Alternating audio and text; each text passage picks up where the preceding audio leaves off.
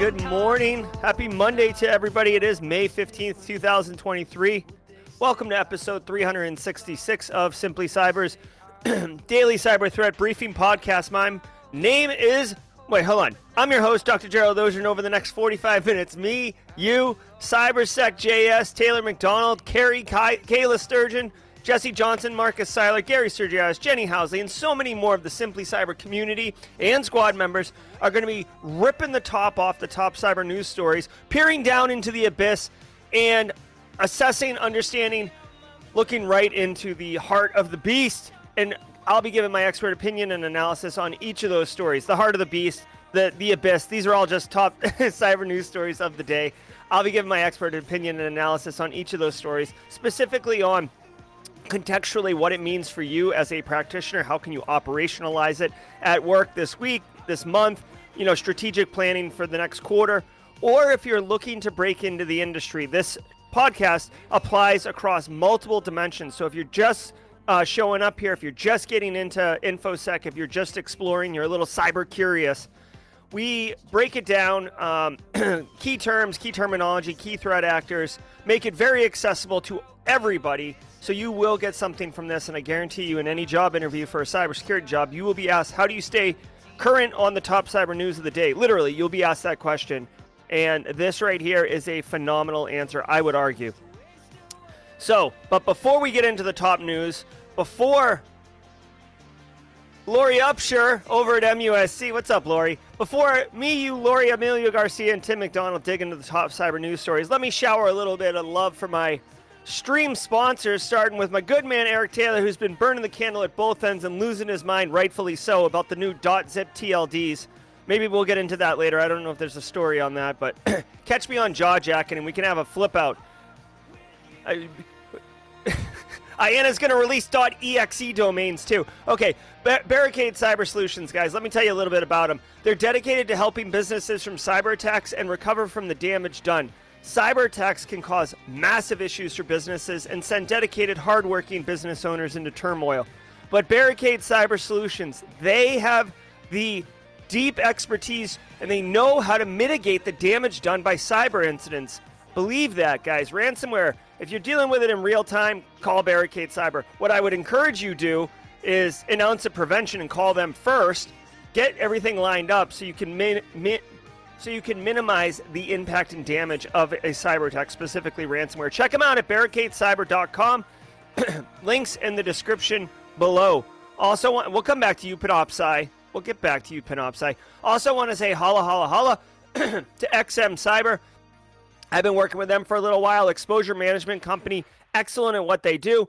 Organizations like yours could be overwhelmed or likely are overwhelmed with thousands of exposures across, uh, on a monthly basis. Exposures being mismanaged credentials, obviously security vulnerabilities, um, excessive permissions, all these things, right? They go across your cloud, they go across your on prem on a monthly basis. So officially reducing risk is almost impossible. Discover the most critical threats and practical tips on how to overcome remediation fatigue with a new approach to efficiently reducing risk with XM Cyber's 2023 State of Exposure Management Report. There's a link in the description below. It costs absolutely nothing to download the report. Give it a look. It's probably like 25 page report. Excellent information. It's based on the telemetry that uh, XM Cyber's clients are pulling from their environment in their implementation. So it's it's rooted in truth pretty crazy stuff. Pretty cool. Good lessons learned in there. Obviously, like I mentioned, Panoptcy, more about them at the mid roll. Guys, I want to remind you if you are uh, in need of CPEs, each episode of the Simply Cyber Daily Cyber Threat Briefing podcast is worth half a CPE. So be sure to say what's up in chat. Hashtag Team Live if you're live with us. 100, excuse me, coffee. 133 of you beautiful people in here right now. Hopefully, uh, another 100 coming in as we uh, kick the show off here. But hashtag Team Live in chat. Let people know you're here. Take a screenshot if you want for uh, evidence, or just remember where you are. Or if you get audited, you can just tell them, you know, you watch the chat on the on the stream here. Um, hashtag Team Replay. My Team Replay people, you can't catch it right now because 8 a.m. Eastern Time is a ridiculous time for you to be catching top cyber news. I hear you. That's why. That's why every episode of the Daily Cyber Threat Briefing podcast is available on demand after the show ends. It's also available on your audio podcast app of choice. I don't really tell people that enough, but it is.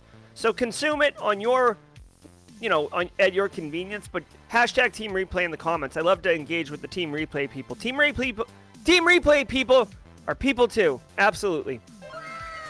Now, if you get here late and you're double X in the playback speed to catch up to real time, your team hybrid, let us know that you got here late and that you're getting here live. Love it, love it, love it. Brandon Corbin for five months.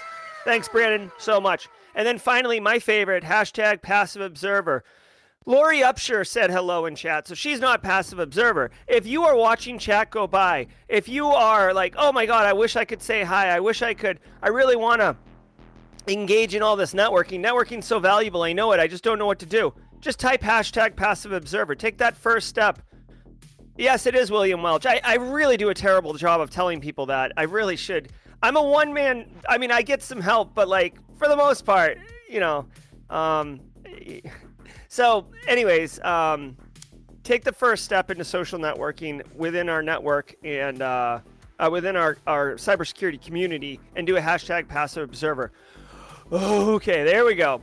Uh, Tamis, Tamis Show, Temis Elvin J, thank you. Hashtag Passer Observer. Good to see you. Guys, uh, really quickly, if you um, were looking for your newsletter this morning and you didn't get it, um, we had a long weekend and it was Mother's Day yesterday, and I don't have, um, it's me. I write the email and I didn't get to write it. So I'll write it today and send it out later uh, today. So stay tuned for that. Don't think it got caught in your uh, email filters. All right, guys. That's going to do it for the show kickoff let's get into the uh, the meat and potatoes of this episode, and uh, yeah, let's let's get smart here. All right, so do me a favor, sit back, relax, and let the cool sounds of the top hot cyber news wash over you in an awesome wave. I'll see you guys at the mid roll. From the CISO series, it's cybersecurity headlines. It's Monday, May 15th, 2023. Discord suffers data breach. The popular VoIP and instant messaging social platform has disclosed a data breach that has resulted in unauthorized access to a third party customer service agent's support ticket queue, potentially exposing users' email addresses, the contents of customer service messages, and any attachments sent to Discord support. In response to the incident, the company immediately deactivated the compromised account and analyzed the impacted machine to determine if it was infected with malware. All right. Carlo. Couple things here. One, this came across Mod Chat uh, last week. I, I did a quick little, like anything else, guys. Like when you get, like basically, I got threat intelligence. Like there was this Discord uh, data breach. I immediately did a triage assessment to see how it impacted the Simply Cyber Discord server. If it impacted the Simply Cyber Discord server, if it impacted me personally as a Discord user, I determined at that time that there was no um, cause for alarm. There was no impact relative to uh, to Simply Cyber's community, so I moved on. But this is a perfect little example of how to get intel and quickly triage to assess the risk and uh, next steps. Okay, so Discord disclosed a data breach. When they had a data breach, it was a third party uh, help desk service. So they outsource their third party, um, excuse me, they outsource their help desk basically. So you've got a problem with Discord. You're trying to buy boost crystals or whatever they are. You're trying to integrate a bot and you can't find a help desk. You're trying to purchase. You're trying to purchase um, monthly memberships or whatever it is, and you, your credit card won't go through. Whatever it is, there's a, a, human you can speak to, except they don't work for Discord. They're contracted to Discord. That person was compromised. Obviously, not obviously, but high likelihood, I'm going to go out, out on a limb and bet a, amount of money that actually mattered to me that this individual, the victim who fell for the compromise, was somehow tricked into uh, clicking on an executable or loading some type of uh, malware on their device, i.e., hey, I'm trying to do something. Um, this is a screenshot. I'm trying to do something. This is the file. And the help desk person, remember, guys, help desk is super um, high likelihood of, of being attacked. Now, whether or not they get compromised is a different thing. But like the name is help desk. Like they're designed to help people. So when someone says like, "Oh, I'm trying to do this," look at the attachment. Help desk is wanting to help that person and understand that person's situation. So it's not uncommon for help desk to um, get compromised or fall for uh, ruses and stuff like that, just by the nature of the way they operate. Same with HR, right? You send HR a, a, a piece of malware and you call it Jerry's resume dot you know py or ps1. You know, like they're going to click on it potentially. Uh, the exposure was limited. They did do a great, by the way, great job, Discord, on your incident response workflows, guys. If you're not familiar, incident response, it's um, what is what? Gosh, what is it? It's like detect, triage, uh, contain, eradicate, recover. I think those are the the steps of that. They definitely, I you know, detected it right, and then they triage, understanding this guy's thing. Then they compartmentalized it by disabling that person's account. They did a quick assessment of the environment to see if there was any more compromises. There wasn't, and now they're back up and running. So by the time this story dropped, Discord had already recovered back into a known good state. So way to go, Discord. Um, final thing I'll say about this because I always bring it up because uh, Neil Bridges kind of like um, twist put his finger in like a cut of mine and like twisted it around. Hypothet like proverbially speaking about third party risk management years ago uh, and this is yet another one of third party risk management, not just around the contractual obligations between your company and third party company, but also in the way that the third party company interfaces with other ones, i.e., what accounts they get, what permissions they get, uh, visibility into disabling those accounts. Excuse me, disabling those accounts. Because a lot of times, guys, this is a fact. This is one of those things that you will not. Um, read in a in, a textbook okay? Like this is not something you'll get from a boot camp or a, a college course or something like that. This is real. Um a lot of times like you won't you as your business will not pay attention to third party businesses accounts okay? So let me elaborate a little bit because this is an important point. Okay so like uh, we're running simply cyber okay and I'm like, like Simply Cyber is blown up big enough that like we have uh, staff and stuff like that. And I'm like, okay, I'm getting a lot of questions about the Simply Cyber school, the courses. Like I've put more courses on the school. People have problems resetting their account. Uh, the videos won't play, whatever. So I engage with a third party company to do help desk on Simply Cyber School. Okay, no problem. Now they're they're closing tickets. You know, people, students are happy. Everybody's winning they the third party has access to the school. They have to to be able to serve the students and to serve simply cyber right? Well the thing is out of sight out of mind. Most businesses not all of them but most businesses will be like okay like like basically that's compartmentalized. That is help desk served by that company. I won't think about anything else. So if that third party gets compromised or the account gets compromised you're not looking at those accounts. You're not looking at how what that what's happening with that company. It's only when the company communicates to you like hey we suffered a breach that you're like oh crap like what access do they have? Right? It's a very reactive nature. And people in chat holler at me if you agree and think um, have seen this too. If it's your own internal staff you're more likely to proactively Uh, you know, identify, look around, look through logs for weird logins and stuff like that. When it's a third party company, you you almost like transfer not just the responsibility of serving whatever function that that third party company is serving, but you also mentally like transfer kind of the I don't want to call the security, but the visibility over what that third party's company is doing with the access in your in your systems, right? Especially when you get into cloud systems, it's still your data, it's still your assets. It's just you're giving some third party access to it, some vendor access to it, and you you lose all visibility over it. It's a major problem, right? It's not one that's really being discussed or talked about, but it's a major problem, guys. All right. Plus, those people have no um they don't necessarily adhere to your vision or your mission or your state of the business or the culture, right? Like if you worked in my company, you'd have a wicked proactive security culture because I'm like uh, like I'm all about it, right? Like let's go. Uh, but maybe you work for another company that's like all about the Benjamins, right? Straight cash, homie. Straight cash, homie. And uh, you cut corners all over the place, right? I don't know, but I'm I'm using hyperbolic examples to emphasize the point here. Just be mindful of when you're engaging with third parties, what the management and visibility of those third parties' actions are. You don't just stroke a check and get to transfer everything to that third party. Thank you. Patient data of 2 million Toyota customers exposed for 10 years. Toyota Motor Corporation has disclosed a data breach on its cloud environment that exposed the car location information of more than 2 million customers between November 6, 2013 and April 17th of this year. The data breach resulted from a database misconfiguration that allowed anyone to access its contents without a password. This incident exposed the information of customers who used the company's T-Connect G-Link, G-Link Lite, or G-Book services. T-Connect is Toyota's in-car smart service for voice assistance, customer service support, car status and management, and on-road emergency help. The information exposed in the misconfigured database includes the in-vehicle GPS navigation terminal ID number, chassis number, and the vehicle location information with time data. All right. I mean, okay, so this was a misconfigured database. Okay, so first of all, obviously, um, second of all, um, it's GPS information. Um, you know, these these smart cars nowadays, like everybody's car is basically a smart car, right? Not everybody, obviously.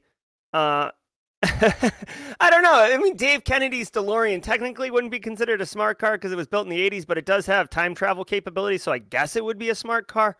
Um, but my my point is, guys, like honestly, I hate to be such a uh, uh, like kind of a apathetic wet blanket here, but like I don't see the problem here, right? Like like okay, if you're a VIP and you're or you know like you know you're trying to do something discreetly, um, car location data might be uh, important.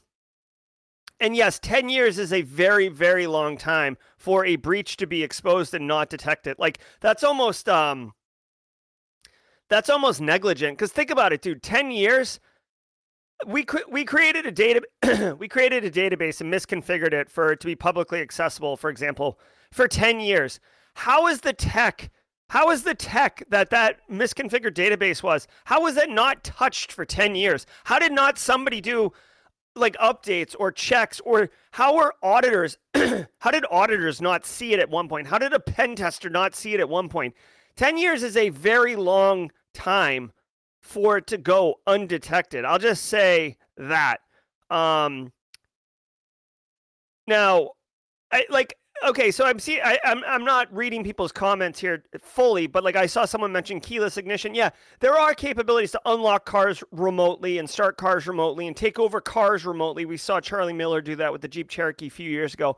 But for me, this is more about a privacy issue, right? This is a we know where you are, when you were, when you were there and stuff. You could use it for social engineering stuff, but there to me there's no mapping between like what the car is and who the car owner is. It's just this is straight almost um decoupled from the vehicle owner at the time. All this does is agree that you can track the life of where a car went. Um, if you're a privacy zealot, obviously not a cool thing, but at the same time, from a practical um, impact perspective. And let me know in the chat, let me know in the comments. Um, this is just a privacy breach. To me, there's no real like security concern. There's no there's no call to action for individuals other than maybe you want to be outraged about Toyota's mismanagement of IT infrastructure and a lack of due diligence on identifying an exposure like this.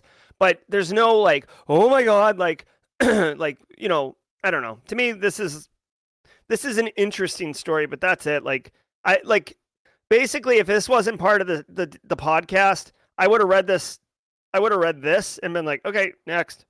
Tech giant ABB confirms IT security incident. The company confirmed on Friday that it is dealing with, quote, an IT security incident, end quote, that is affecting some of its offices and systems around the world, but would not say if this involved ransomware. However, Bleeping Computer reported on Thursday that the Black Basta ransomware group attacked the company on May 7th. Multiple anonymous sources told the news outlet that the ransomware attack targeted the company's Windows Active Directory and affected hundreds of devices. ABB is the developer of numerous SCADA and industrial control systems for energy suppliers and manufacturing, raising concerns about whether data was stolen and what it contained. All right, really quick. I, I do see a lot of um, I do see a lot of comments here on the Toyota story and all that. A couple things really quickly. So, Kimberly, I don't think it's tied to the person because I could sell my car to you and then you sell your car to Gabe and then Gabe sells it to NSA Virus Lab. So, I don't think it was tracking that way. Uh, secondly, Joel said, yeah, if you track the car, you can tie it to a person. Absolutely. But what is the actual action on objective, right? Like, uh, unless you're a, sociopathic serial killer who's like, I'm just to hunt down people who drive Toyotas, like, there's no, I, I don't see how you start with the Toyota data and then go there unless unless you're like trying to track someone and then you realize they drive a Toyota and then you realize that Toyota has this database misconfiguration and then you realize what the chassis ID and and um, GPS tracking identify uh, unique value is for that car, which is not the VIN, right? And, and then you map it, right? Like I mean, I feel like you have to go around your elbow to get to your butt. Um, in order to weaponize the data of that Toyota breach, where you could just drop an Apple AirTag and, and on their like slap it to their car and, and track them that way or easily track their cell phone using their IMEI or something like like it's just there's to me there's like easier ways if you're a creep to solve the the the, the tracking and ident- and mapping a, a person to their behaviors than using that Toyota database. Okay. So Okay, um, Swiss tech giant ABB confirms IT security. Here's the TLDR on this. Two things. One, this company is huge and they have contracts all over the place. That's not the big deal. Black Basta is the ransomware group that hit this one. Black Basta has been on a tear. These guys must be like getting ready to go to like Coachella or something, or they want like they want to have like the best tent at Fyre Festival because these this ransomware threat actor group has been going ham for like the last month. Like every group, excuse me, every major hack I, or ransomware attack I see, at least at least a couple times a week, we hear Black Basta, Black Basta, big big ticket items. These guys are like loading up to go to the moon or something like that. Um, watch out. I, if I were you, and uh, I'm also a cyber practitioner, so I will be doing this. Um, I would check out Black Basta's indicators of compromise, initial indicators of compromise, right? How are they initially getting into the environment? If they're purchasing credentials, well, you're you're kind of screwed. But I would I would ratchet up. Like you should always be thinking about and practicing um, protecting from ransomware you should, yeah, exactly. Thanks, BSEC. You should always be protecting from ransomware, and you should always be uh, looking at your controls to recover from ransomware. And you should be doing tabletop exercises with uh, ransomware as the uh, event. Okay, so you should always be doing that. Now, having said that, Black Basta, in my opinion, has jumped the shark, and they are at a level that now warrants specifically protection controls, response, and practicing of Black Basta ransomware attack. That's where I'm at with this one. I am officially.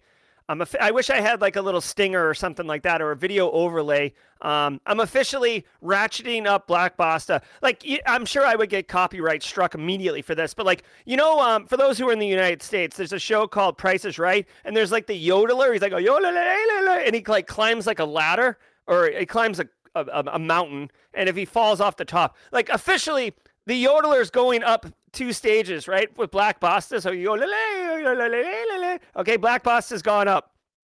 Yes, Flaming Donkey. They okay, actually, you know what? Thanks, BSEC. Black Basta has reached Flaming Donkey APT levels of concern. So be mindful of that.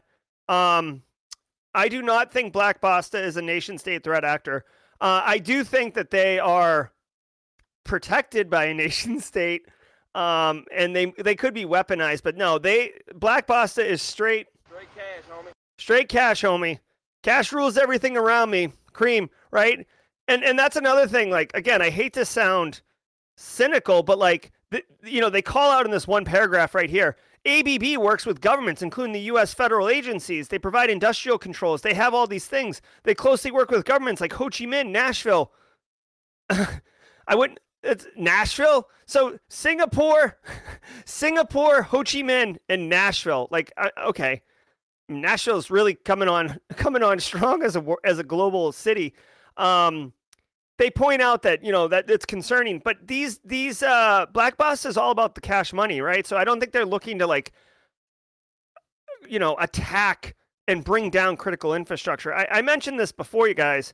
Um, ransomware threat actor groups they tread a fine line. Like they want to make as much money as possible, but if you poke the proverbial, at least U.S. federal government bear, and uh, they turn like the, the the United States federal government turns the eye of Sauron. Guys, I'm doing a lot of references today. If you've ever watched Lord of the Rings, like the second like Frodo pulls out the little ring and puts it on, like that huge eye of Sauron tower, like the eye goes and like focuses in on where the ring is.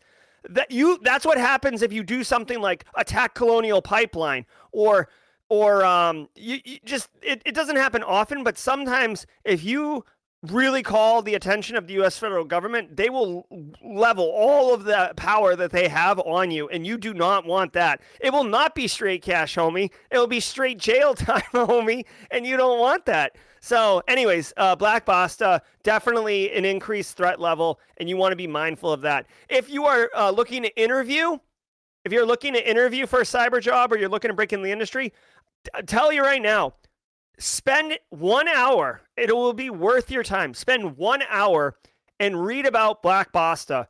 I would say 15 minutes uh, over at MITRE ATT&CK, right? Oh, let me see. See if MITRE ATT&CK actually has this really quickly. 15 minutes on MITRE ATT&CK on the group page, right? Let's see if they have uh, Black Basta. They do not have Black Basta. That's too bad. Read about Black Basta for an hour, okay? You will you'll probably get some form of question about ransomware in a job interview, and you can easily pivot it into the knowledge you've gained about Black Basta. And anybody interviewing you should know that Black even at a basic level that Black Basta is coming on strong and is a real threat, and you will impress them because you'll be up to date on a current evolving threat, and you could just be like what time do I show up on Monday for my job, bro? Personal information of 90,000 hikers leaked from French tourism company. The Cyber News research team has oh, discovered data you. on a publicly accessible data store with more than 4 gigabytes of information belonging to clients of La Malle Postale. The leaked information included names, phone numbers, emails, private communication via SMS, passwords, and employee credentials. Founded in 2009, La Malle Postale provides luggage and passenger transportation services on many popular hiking routes, including the famous Santiago de Compostela pilgrimage trail. Yeah. So this okay, so this one right here is a little bit more in line, and I'll share that um, Black Basta stuff in a minute.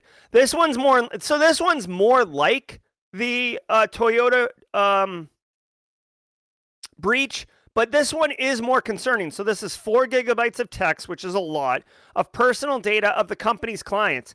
Now, here's where it gets crazy, right? We have emails, we have phone numbers, we have uh, customer data, probably like where like where they've gone, when they've gone. You can totally, totally, totally weaponize this into a nice uh, social engineering attack. Thank you, Kim. A nice social engineering attack of, oh, hey, we're here, or hey, we're another hiking company, or here's 60% off last season's um, you know, North Face gear, last season's, you know, um, like Helly Hansen, is it Helly Hansen or Kelty uh, gear, right? So this can all be um, weaponized to attack people. Then you could see that they, here's screenshots of admin credentials. So then the threat actors could have owned this company, ransomware, these type of things. So uh, okay, so they actually answer the question why leaking personal data is dangerous. Obviously, I'm telling you that right now. Obvious. Also, if you're again go to the serial killer thing, like you can you could start texting people pretending to be someone else, get them involved in, um, you know, oh, like hey, like we're we're a hiking company. We'd love for you to come out and like show off our gear or whatever. Boom. Now I've got you again that that's like a really really really really really small percentage of of likelihood to happen but i just want to offer up a couple different um, iterations of potential impact from this type of data breach it's not just a privacy thing it is a uh, personal safety thing it's obviously uh, risk of financial uh, social engineering which is more likely right like um, uh, pig butchering attack type stuff. So, anyways, even hikers aren't safe. All right, let's do our mid roll. Oh wait, hold on, really quickly. Um, uh, Black Basta. I think Joel Belton shared this, but Kimberly shared it with me, and I know it was dropped in chat. But um, this is where you can go get some more information. Shout out to NCC Group, Base Case, and his crew watching on the replay or Team Hybrid. Here are this is where you would start, right? We've got IOCs, we've got all of the things, right? So let me drop this again in chat for everybody. Go get that. Start there. Read about three or four stories of Black Basta ransomware attacks. Look at the uptick in activity of Black Basta ransomware incidents in the last month. Then demand 10% more than the offer letter because you're bringing wicked value to the company. I'm talking about you crushing the job interview right now. All right, let's do the uh, mid roll. And now a word from our sponsor, Hunters. Hunters is a SOC platform built for your security team. Hunters empowers companies to move beyond SIEM with unlimited ingestion and normalization of security data at predictable cost. Using Hunters, a CISO at a leading online retailer, quote, tripled the amount of data ingested by her security team while cutting costs from a legacy SIEM provider by 75%, end quote. It's time to move beyond SIEM. Visit hunters.security to learn more and let them know you heard about Hunters on the CISO series. Yeah. All right, guys, mid roll. 260 of you wonderful people here today. Thank you for spending your Monday morning with all of us in the Simply Cyber community. You too are part of the Simply Cyber community, and I love it. Hit that like button if you're getting value, whether it's entertainment, whether it's education, whether it's both. Hit the like button, not so much to pad my stats, but um, you obviously are here because you're into cybersecurity. You didn't stumble in here looking for like um, cat videos and you're like, oh, I think I'll stay, right? You're into cybersecurity. So by hitting the like button, YouTube goes, these people like cybersecurity. Let's go tell other people who like cybersecurity that are not here right now about it to see if they'd be interested. You basically are paying it forward by hitting the like button to help other people find it. Thanks again to the stream sponsors for enabling me to pursue what is considered an absolute dream and delight to provide Simply Cyber to you, the community, and to serve you, the community, uh, and to enable me to do it. So thank you, sponsors. You allow me to do this, and I love it. Uh, Barricade Cyber, XM Cyber already shared about that, but I want to say holla to Panoptcy Cyber.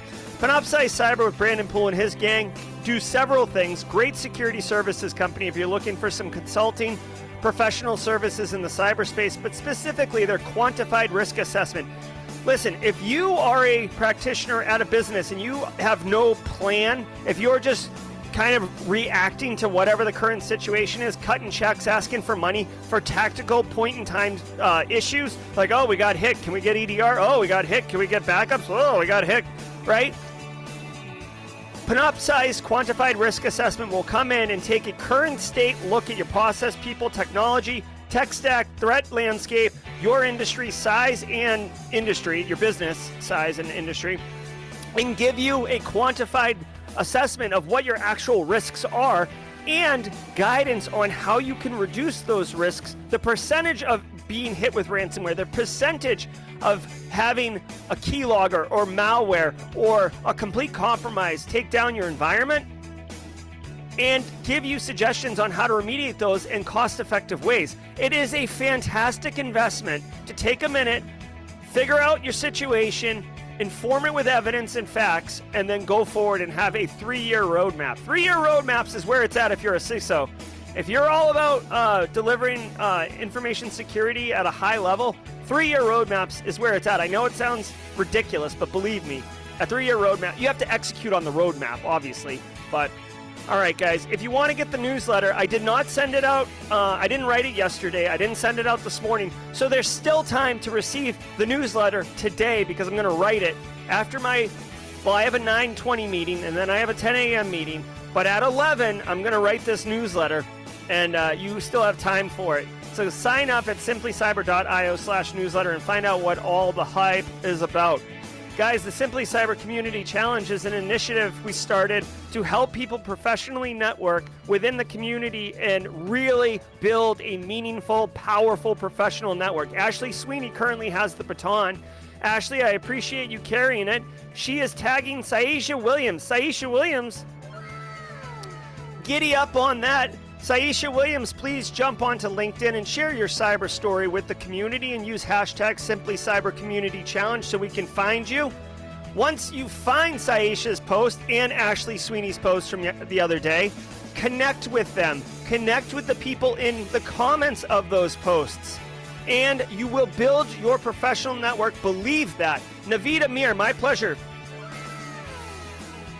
My pleasure. All right, Saisha Williams, we look forward to that. Guys, every single day of the week has a special little segment unique to that day, and today is Callan, my son's, Callan's Art of the Week, Art Day of the Week. And today, Among Us is still relevant, and Callan went YOLO with a huge oversized Among Us. This thing, this thing is big. This thing is big. So thank you, Callan. We got the little crown. He's the king. Green Among Us. So shout out to Callan. This thing is massive. He brought it home on Friday and he's like, Dad, this is for Monday. I said, All right, you got it, my man. Also, bonus material. If you don't know about this, this is just bonus material. Uh, this came out on, uh, I got my issue on Friday. Prompt, uh, the Prompt Zine. It's uh, Black Hills Information Securities um, magazine. It's very, you know, this is probably episode three or four. This one's all about threat hunting. If you're interested in learning threat hunting, I've noticed that they've added some more weight to it. It's a bigger magazine, a lot of opportunity, guys. Sign up over at Black Hills Mods. If someone can grab a link for the Prompt Zine, uh, and I will be wearing these um, 3D glasses. I was gonna say I'd be wearing these 3D glasses for the show, but uh, it's it, well. Hold on, we'll, we'll read one story and see what we get. But yeah, 3D glasses for this episode go check out um, Prompt Zine. It's uh it's uh Jason Blanchard and the Black Hills group out there. All right, let's keep rolling. Musk appoints new Twitter CEO, NBCU's Linda Yaccarino. Elon Musk confirmed Yaccarino's new role in a tweet on Friday morning, adding he is, quote, looking forward to working with Linda to transform this platform into X, the everything app, end quote. Yaccarino worked at NBCU since 2011. Before that, she spent nearly 20 years at Turner as an executive vice president in advertising, and in 2018, she was appointed by former President Donald Trump to the President's Council on Sports, Fitness, and Nutrition. Okay. Companies to pay. Okay, hold on. Um, all right. So a couple things. I don't know Linda Yaccarino from a hole in the wall. I'm sorry. Let me fix this. I was gonna wear the th- this 3D glasses, guys, but it was like giving me a headache watching um watching the screen. All right, so Elon Musk, uh, you know, I guess righted the ship at, at Twitter. Uh, he, he had um, hold on, we got to get our Elon emotes, and then we got to get the uh, dumpster fire emotes. Okay, so he came in and like uh, took a, a flamethrower to everything, and we thought he was going to crash it. Okay, so it's Zine. I've always called it Zine. So you know, I call it GIF also. Um, but now Elon's, you know, I guess stabilized Twitter, has a vision for Twitter, and he's hiring Linda to come in. Now, a couple interesting things to take away. Two two things to me to take away, and er, this is not even a cybersecurity story. This is more of like a cultural phenomena, uh, water cooler talk type thing. So I won't spend a terrible amount of time on this one. But here's here's two interesting things. One, Elon wants to turn Twitter into t- Twitter X, right? So he wants it to be everything. He probably wants it to be like video, audio, shorts, long form uh, communication, uh, inter in, uh, networking, engagement. So he's like he's coming for like Instagram and YouTube and LinkedIn and stuff like that. Okay. That's one thing. That's the vision. Second thing, I, I don't know, man. I feel like if you try to solve all the problems, you solve none of the problems, right? Like, you know, like think about any any like product that's ever like done all the things. It usually doesn't do any it makes me think like I don't even golf, but have you ever seen like the golf club where like it's like basically a kind of a wrench and you can like it's supposed to be like, oh, you only need one golf club in your bag, and like you can like loosen it, and then you can adjust the pitch to be like a three iron or a pitching wedge, and then you like tighten it up, which is kind of absurd, anyways. But like that golf club probably sucks to do anything. It, it probably does all the things kind of okay, and it doesn't do any of the things really good. And I feel like Elon trying to make Twitter do all the things is probably going to turn into a dumpster fire because it's not really going to do any of the things well. You're going to be spreading your your resources and your your intellectual capital um, too thin. But you know what? If anyone can do it, Elon can do it. When you have infinite money, cash, you can you can I mean look at look at Facebook. They just spent like 4 billion dollars on uh, like a completely failed metaverse project and they're still going strong. So who knows? The other thing that really struck out stuck out to me is that again, I don't know Linda Yaccarino from a hole in the wall, but she was executive vice president of advertising, right? Uh, I mean, she's obviously she's qualified to be a CEO of a massive company because Elon just put her there. But I just find it interesting that her background is advertising. So it's less about leading this company into prosperity and good products and and and you know delivering on excellence and stuff and more about like I I suspect like marketing and advertising and you want Twitter X because it is the one place for all the things. So uh, it'll be interesting again, this is not cyber related. This is much more water cooler talk. But I wish I wish uh, Linda Yaccarino all the best, guys. Anytime someone starts a new job, I wish them the best. You know, I mean, like best wishes. It's a big challenge. Go for it. Get after it. Um, and do great things, Lindy. Over faked net neutrality comments. Three companies accused of falsifying millions of public comments to support the contentious 2017 federal repeal of net neutrality rules have agreed to pay $615,000 in penalties to New York and other states, according to New York's Attorney General on Wednesday. The penalties come after an investigation by the New York State Office of the Attorney General found that the fake comments used the identities of millions of consumers, including thousands of New Yorkers, without their knowledge. All three companies provide digital lead generation services, meaning they collect personal information from consumers and then sell it to third parties for leads to generate business. All right. So, all right. So, a couple things here. One, and I'm going to spend most of the time on one thing. Guys, the whole net neutrality, the whole FCC, this was where they were going to basically allow the fat cats uh, who ran the internet, your Verizon, your AT&Ts, uh, to be able to uh, like basically throttle, like basically pay to play, right? So like Amazon and Facebook would have faster internet connections uh, for consumers like you and I, uh, and let and sites that didn't pay for that would have slower connections. So. Uh, and then obviously you could they would probably have had tiered systems right so like you know you could pay for a little bit faster right they, they were basically trying to I don't want to say commoditize the internet, but like network speeds are are not static, but like the internet was supposed to be like the information um the information superhighway, like the highway, right? What they were pretty much trying to propose was like HOV lanes, essentially. If you if you're in the in the United States, you know what I'm talking about. But like express lanes or HOV lanes, I don't know if they have those in Europe or Australia, but basically during like rush hour traffic when it's wicked busy, there's like two extra lanes that you can drive in if you have like multiple people in your car, right? Now, the, the, the cost was that you had multiple people in your car. They were trying to promote carpooling.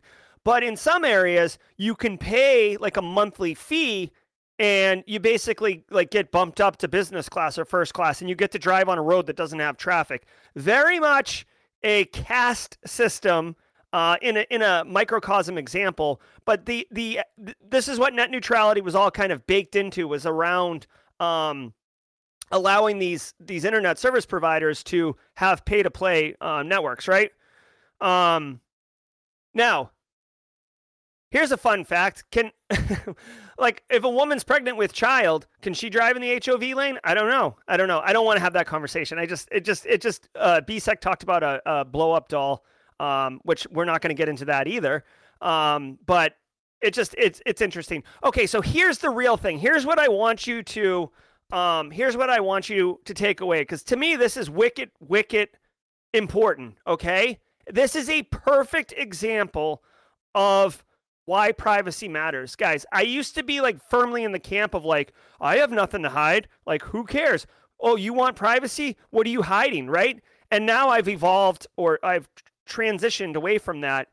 To me, I don't have anything to hide, but at the same time, I'm not into like having everybody know my business. Like, get out of my face.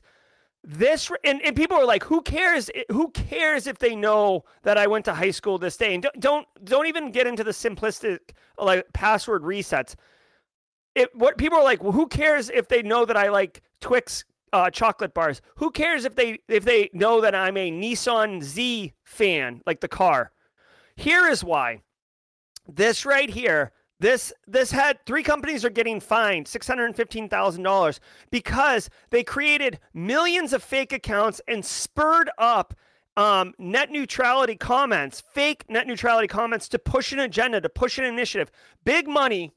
Cash, big money behind this decision. And what they were trying to do, just very much like the 2016 US election, go check that out. Cambridge Analytica. Watch what Cambridge Analytica did all they're trying to do is weaponize what they know about you. Again, they were sucking all of the data. They cover that in the story, sucking all the data about people, and they're trying to pull levers and push buttons in order to whip real people, not fake accounts, but real humans into um, a momentum, into a mob mentality. If there's a million accounts that are fake, but you don't know they're fake, and a million accounts are saying net neutrality is awesome, or net neutrality sucks and a bunch of people are piling on about why it sucks, you can fall into that trap and they can tweak the things that they know about you specifically in order to manipulate you. And that to me is where privacy really becomes important because just because who you are and what you're into if people if businesses know that they can they can you know basically exploit that frankly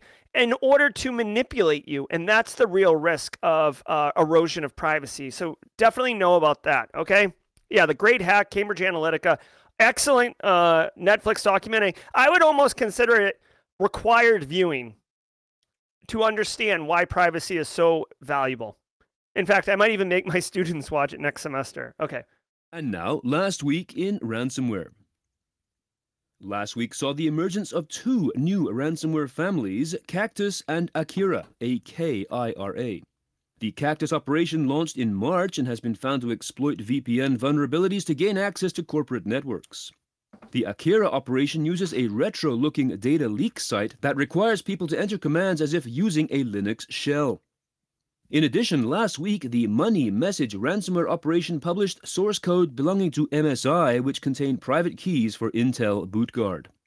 Also, the city of Dallas continues to do battle with the after effects of a royal ransomware attack, and the town of Lowell, Massachusetts suffered from a Play ransomware attack. This is the same group that attacked Oakland, California. This signifies a growing trend of ransomware groups attacking U.S. cities. Research and reports from last week covered a new White Phoenix decryptor that can be used to partially recover data encrypted by ransomware using intermittent encryption. SentinelOne found that nine different ransomware operations used the leaked Babuk source code to create VMware ESXi encryptors, and a joint advisory between the FBI and CISA disclosed that the bloody ransomware gang is exploiting PaperCut servers in the education sector. All right every Monday we get the the ransomware roundup. There's something here for everybody. This is basically um like uh I went to Dunkin Donuts or what you know Tim Hortons or what, whatever you guys have in your area for donuts. I don't even know if Europe has. I feel like Europe doesn't have donuts. They're like that's an American thing. But you go and you get or like muffins or pastries, right? Let's bring the European group online. You go to a bakery and you're like, "Oh, just give me a dozen pastries." And there's like a jelly donut, there's a crulla, there's a cruller, sorry, little Boston coming out there. Um, there's apple fritter and uh, you know, like you get this like smorgasbord of pastries, crumpets, right? That's what the the the um the ransomware roundup is. So there's something here for everybody. Everybody reach into the bakery box, pull something out. Uh, meaning that there's something about your industry likely there's something about your um, your geolocate your your geographical area like they mentioned um, uh, I, I think it's bloody is attacking um, PaperCut uh, compromises so if you're running PaperCut that's been well documented um, Akira is attacking all these things. Uh, municipalities are getting attacked. Guys, like we're getting overwhelmed. It's basically a, a, a repeated, like there's a hurricane off the coast, and the, the the waves are higher than normal, and it's not going down. It's not going down. It's just going to continue. So waves are crashing um, against our walls. Water's seeping in. Just you know, stay vigilant, maintain the fight. Practice your detection control, uh, your protection controls, and your recovery controls. Do tabletop exercises. Educate end users uh, on ransomware. Right. That's that's the best thing we've got to do. But uh, you know, it's it's tough, y'all. It's tough. The one thing I will say is like it kills me that like Akira's done this, right? So obviously they're getting pub, but like somebody took the time to develop this, right? Like like they put in time, energy, and effort to make a essentially uh, like Hercules monochrome or Tandy 1000 looking interface, old school, you know, green on black, ASCII, you know, ASCII art kind of thing. Like this right here, this interface for the Akira ransomware was intentionally designed, in my opinion, for the 40 plus year old IT director who's going to see this and be like, oh, like little nostalgic, pull at my heartstrings a little bit, but at the same time, ugh. Okay. Now I will ask the younger people in chat. Um, I know that like retros cool again, and I don't really follow trends or anything like that, but I know like 90s have come back. This is definitely not 90s. This is like maybe this is early 90s, but it is like is this style of like Hercules monochrome and this this kind of format trending again? Is this like like are you guys? I guess if you're 18 to 25, do you know what this is? Does this look like something you understand? Like this this this color scheme and um and font choice? Let me know. I'm kind of curious. Uh, yeah, Peter Lee had orange and black. All right, so that's gonna do it for the stream today. Let me do this really quickly. Do do do. All right, guys. If you were here just for the daily cyber threat briefing podcast, thank you very much. I hope you got value. Hit the like button on your way out. We do it every single weekday morning at 8 a.m. Eastern Time. Please come back. Please come back tomorrow. More importantly, share with a friend if you think that they're going to um, get value from it. Share it with a coworker. That's where it's all about. Now, let me share a couple things with you. I will be playing World of Haiku at 4 o'clock today. Again, um, I normally work seven days a week. So I took the weekend off. Oh, like I took the weekend off, so I haven't scheduled uh, later today's World of Haiku uh, stream, but that will be happening at four o'clock. So if you want to be made aware, many of you have hit the bell for notifications, but you you can hit the bell, and when I go live at four, you'll be made aware. Um, I'll be back tomorrow morning at 8 a.m. for the the Tuesday episode of the Daily Threat Brief, and then this Thursday at 4:30 p.m. Cody Kinsey is coming back as my guest on Simply Cyber Live, the long form uh, guest interview show I do every Thursday. We'll be talking specifically about um, hardware and wireless demos. I've got two kitty cats right here. These are basically Flipper Zeros, uh, cat versions that Cody designed and built. Uh, one's Wi-Fi, one's USB. You can do rubber ducky attacks. You can do DOS attacks. We'll be playing with these. I'll get these set up. I promise you uh, by uh, Thursday, and Cody's going to be telling us all about that. Also, we will uh, try to get Cody to confirm that he will be providing a training at Simply CyberCon in November. Um, did hey uh, did uh, Jenny Housley, if you're still here, did Syasia uh, confirm that uh, she, I believe Syasia would be a she, um, is taking on the Simply Cyber Community Challenge. Let me know in chat if you could. All right. Um, I've got, what do I have? I've got a few minutes for Jaw Jack and a couple minutes over, but I'm not even going to apologize because we spent extra time talking about NCC groups, uh, Black Basta, IOCs. So usually I apologize to Base Case and NCC group, but today I'm not going to apologize because we brought their podcast on, I mean, their uh, blog onto the stream. Uh, okay, so thank you, Syasia. Thanks, Jenny Housley. Uh, where Simply CyberCon, we will probably be doing a um, Simply CyberCon transparency meeting this Friday. Uh, the website is up. I'm, I'm reluctant to share it because we do want to tinker a little bit with it before we release it. We're gonna we need a we we're gonna do a transparency meeting this Friday. Actually, I'm not saying we might. We're going to do one because we need we need to like um, take some action and make sure that people who are assigned uh, certain work are, are doing it, or if they need help doing it, we get that straightened out. We need to get the speakers lined up and organized, and um, we need the speakers organized. and we need to finalize the website because um, Allison and Kimberly can't market without the website, and that's a problem. All right. Yeah, I won't share it yet, Kimberly. Um, but just know the we- have a we have a website. Um, we're very close. This Friday, just stay tuned. This Friday, we'll do a meeting. I'll schedule a live stream and we'll we'll, we'll knock it out. All right.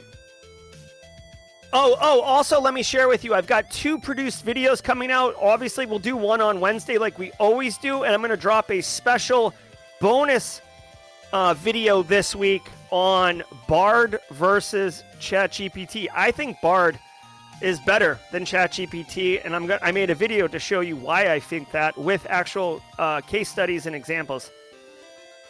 All right, so stay tuned for that, guys. Again, um, the the reason to stay live is because I, I'm as, as as as desperately as I like to be organized and structured.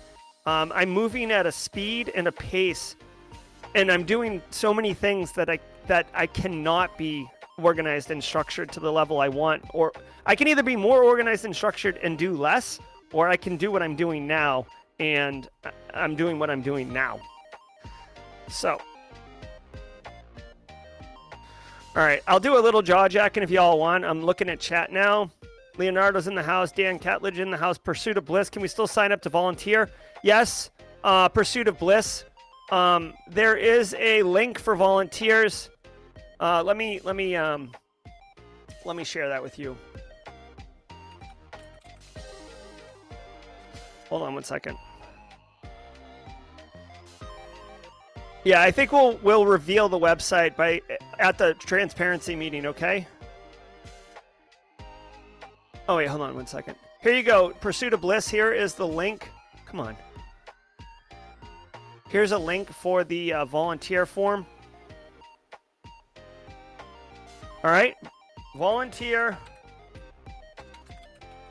Volunteer for Simply CyberCon. Okay, here we go. There you go, and it's going to look like this.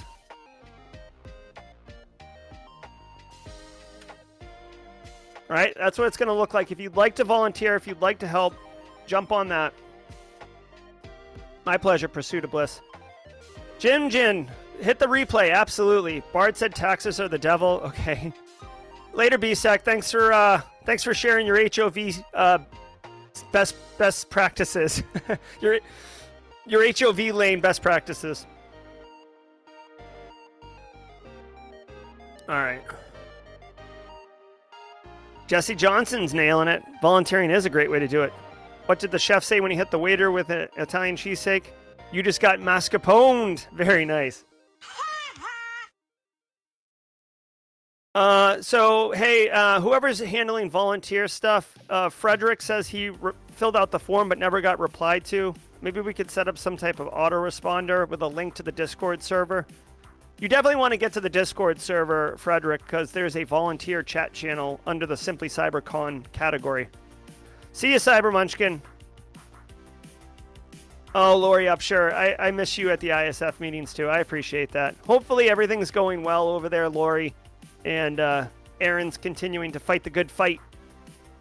I, I do stay in contact with Aaron and uh, Matt and in that group.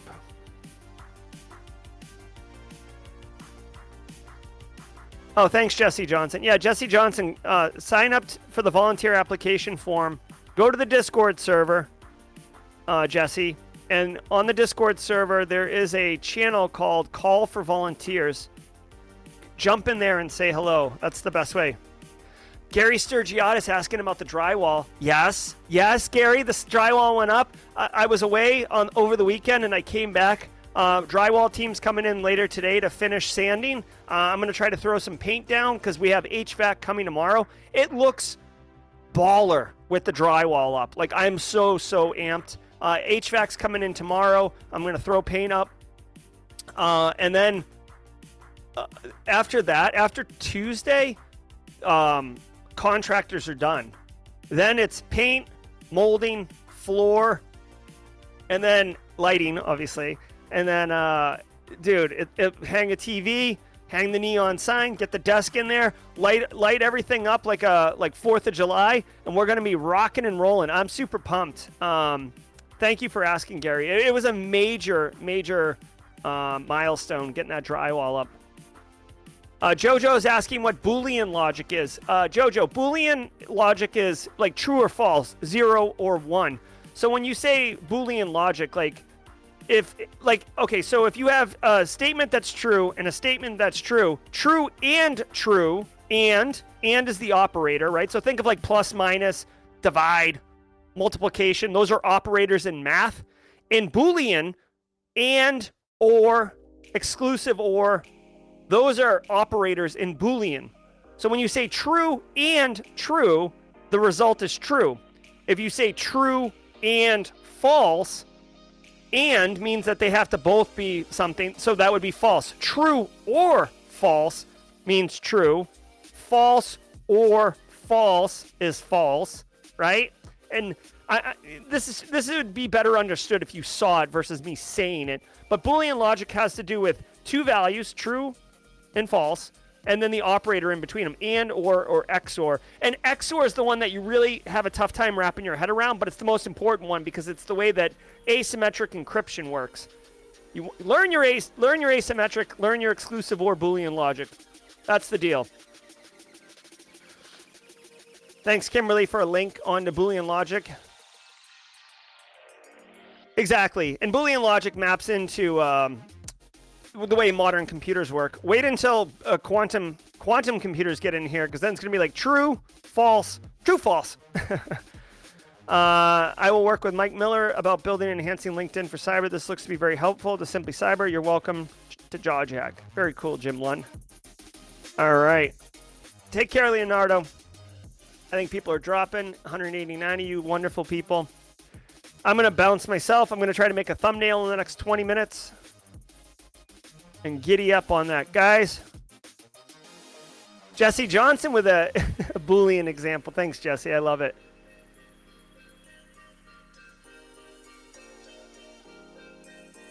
All right. All right, guys, I'm going to boogie. I hope you all uh, had a wonderful weekend. Happy Mother's Day again to all the mothers in the community. You guys, uh, sometimes they're the unsung heroes, but no matter what, you are all heroes. Being a mother is a um, very difficult job and one that is like cybersecurity, ever vigilant, ever demanding.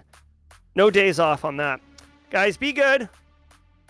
Have a wonderful day. Hope to see some of you at 4 o'clock later today for the World of Haiku stream. Be good, everybody. We'll see you tomorrow. We'll see you at 4 o'clock today, but for the daily cyber threat briefing podcast, I'll see you in the morning. Cheers, everybody. Yeah.